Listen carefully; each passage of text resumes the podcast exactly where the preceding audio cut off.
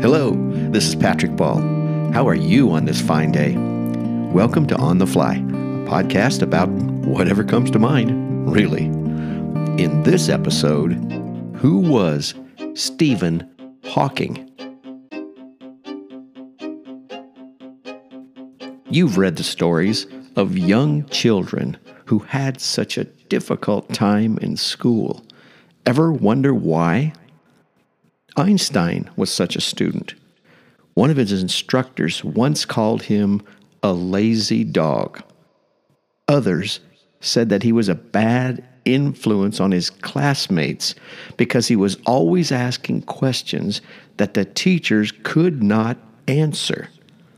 The result was that Albert Einstein was expelled from school.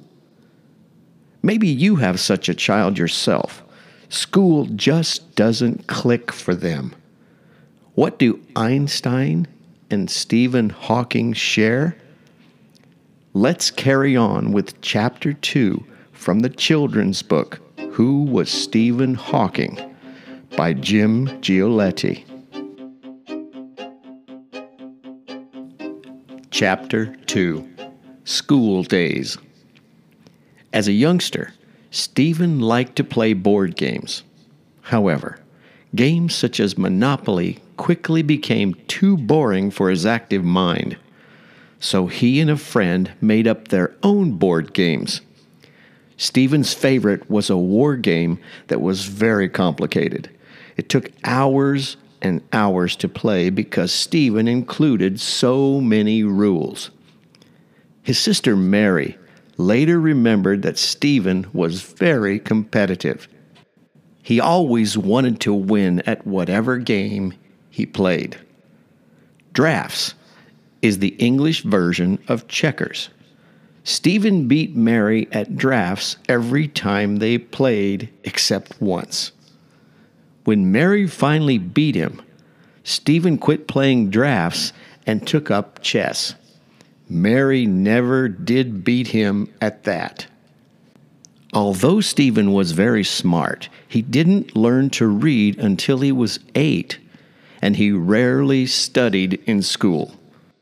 He did not do neat work, and his handwriting was terrible. He had little interest in memorizing facts, but he had no trouble grasping concepts and ideas. In his teenage years, Stephen and his friends built a computer. It was nothing like the laptop computers we have today. It was about the size of a refrigerator. The boys built it out of whatever spare parts they could find, including parts from old clocks. The computer could solve only the most basic problems but it was still the late 1950s. Stephen was way ahead of his time. In fact, Stephen's friend called him Einstein after the famous physicist Albert Einstein because he was so brilliant. But Stephen was no Einstein in the classroom. Compared with the others in his grade, he was just an average student. He laughed about it later in his life.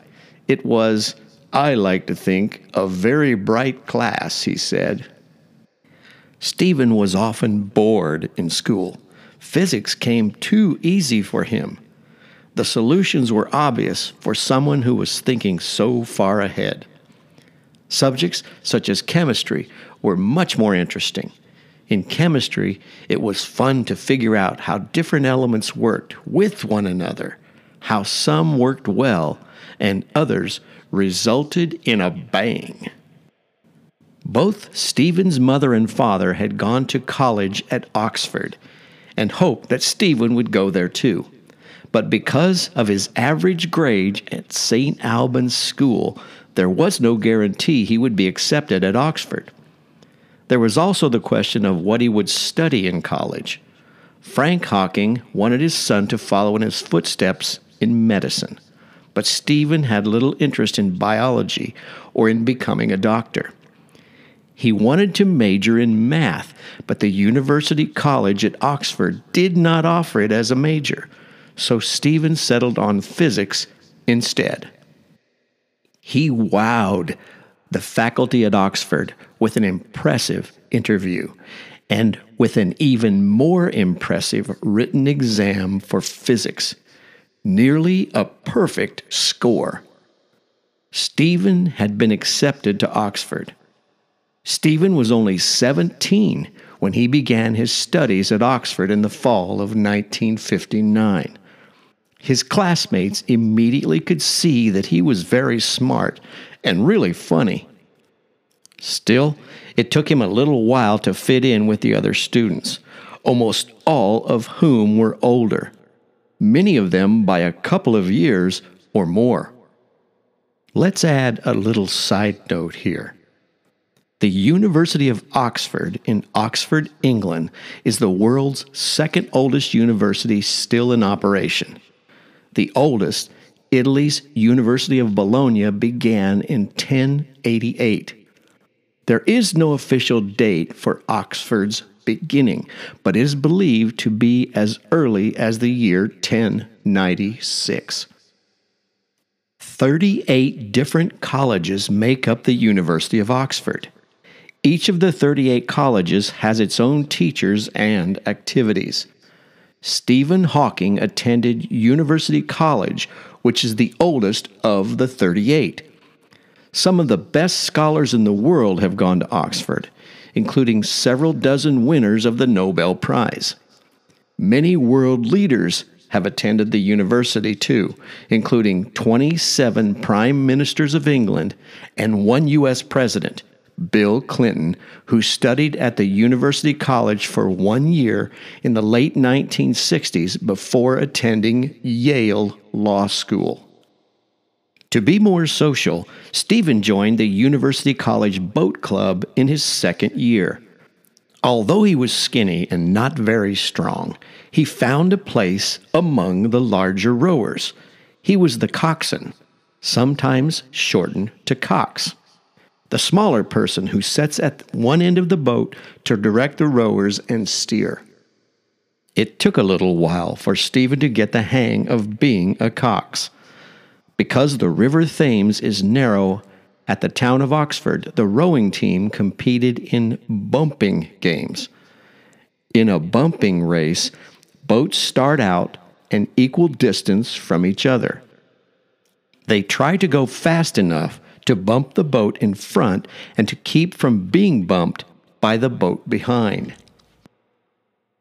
In his very first race, Stephen let go of the starting line as he was supposed to, but it got caught in the boat's rudder. The team immediately disqualified. Another time, he somehow managed to direct his boat into a head on collision with another boat. Not his fault, he said. Usually, he brought the boat back in with some damage to it or to the oars of his teammates. My coxing career was fairly disastrous, he admitted. Still, Stephen enjoyed being out on the river with the boat speeding through the water. He made friends among the boat club members, who were also impressed by how smart he was and by his sense of humor. The rowing club also introduced me to one of my favorite pastimes at Oxford partying, he said. Maybe a little too much partying. After his first year at Oxford, Stephen tended to socialize more than he studied. He later estimated that in his entire three years at the University College, he spent about 1,000 hours studying. That might sound a lot, but it works out to less than one hour per day. That's actually very little studying, especially for a challenging school like Oxford and for a difficult course of study such as physics. Stephen skipped lectures and developed a reputation that he was difficult to work with. He once sat through a session with a tutor and then, before leaving, tore up the work they had done together and dropped it in the wastebasket. Sometimes Stephen acted this way because he probably knew more than his tutors did. But he also thought the cool thing to do was to get by doing as little work as possible.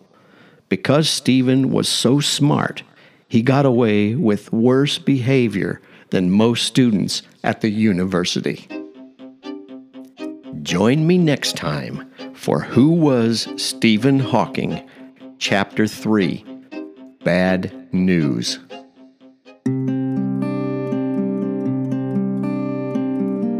I'm Patrick Ball. Thanks so much for listening. I'll see you in the next episode.